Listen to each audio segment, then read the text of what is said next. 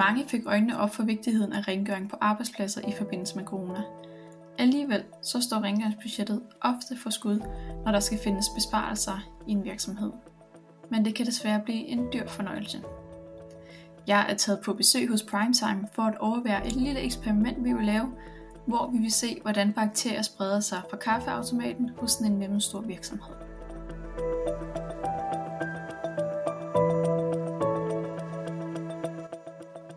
Jeg blev mødt i indgangen på Nørrebrogade, som fører ind til en fredet hyggelig bygning.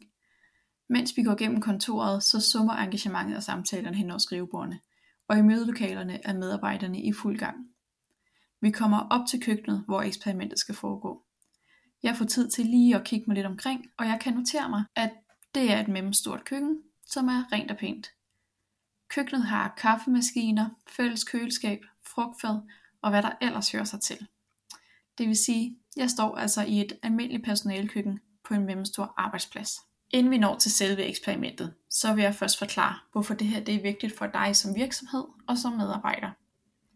I 2019 havde den gennemsnitlige fuldtidsbeskæftigelse i den private sektor 6,2 sygefraværsdage om året. Det svarer samlet til mere end 11 millioner sygefraværsdage, eller med andre ord næsten 56.000 fuldtidspersoner om året. Hvis vi tænker på, at mange virksomheder akut mangler arbejdskraft, så er der altså ret stort potentiale i, at virksomheder fokuserer på at faktisk have et rent arbejdsmiljø. I forbindelse med corona, der blev rengøring på arbejdspladsen opprioriteret i de fleste virksomheder. I 2020, hvor at vi i store perioder var delvist hjemsendt og delvist tilbage på arbejdspladsen, så blev vi markant mindre syge. Faktisk faldt gennemsnittet til kun 5,7 dage i 2020. Det vil sige, at selvom vi var ramt af en epidemi, så var vi generelt mindre syge, og en stor del af årsagen skal formentlig findes i den markant ekstra rengøring, som der var på arbejdspladserne. Okay, tilbage til eksperimentet. Det foregik ved, at fire medarbejdere fik UV-pulver på hænderne. Derefter så skulle de gå ind og lave en kop kaffe i køkkenet, præcis som de plejer. Bagefter så blev lyset slukket og UV-filteret tændt, så man kunne se, hvor medarbejderne havde rørt. Og lad mig bare sige, det var tydeligt, at selvom medarbejderne blot var hurtigt inde, lavede en kop kaffe og ud igen, så havde de rørt ved rigtig mange steder.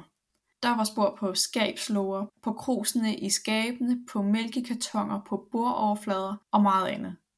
Fire mennesker får altså hurtigt rørt ved mange overflader. Så hvordan havde det mon ikke set ud få timer senere, hvor de fleste medarbejdere jo har været inde i køkkenet og lavet en kop kaffe eller taget et stykke frugt eller et eller andet. Eksperimentet viser altså tydeligvis, at det er afgørende, at man prioriterer ordentlig rengøring på en arbejdsplads for at mindske bakteriespredningen. Men det er desværre et område, der ofte bliver nedprioriteret, når der skal spares.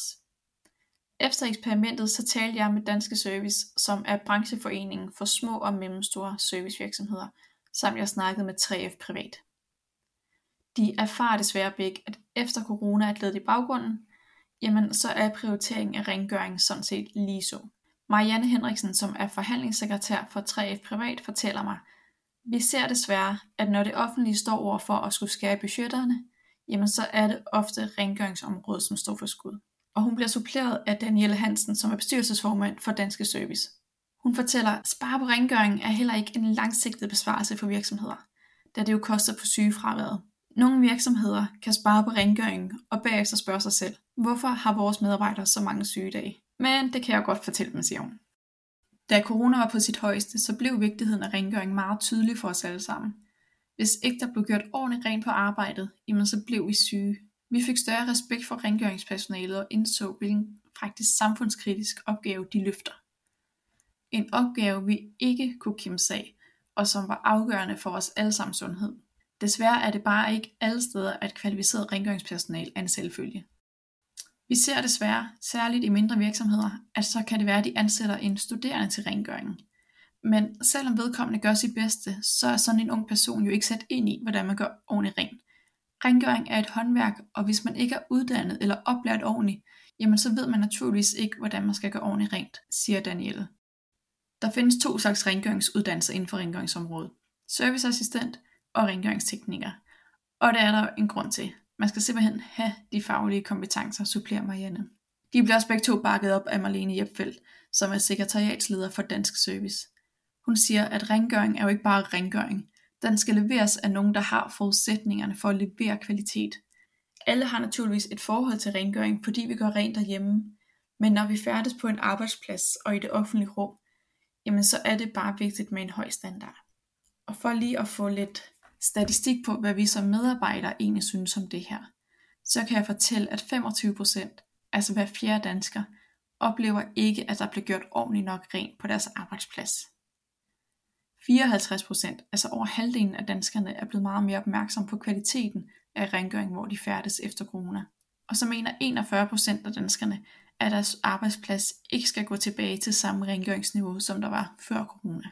Så med andre ord, både for medarbejderglæden, men sådan set også for den økonomiske bundlinje, så bør man fokusere på at have god rengøring på sin arbejdsplads.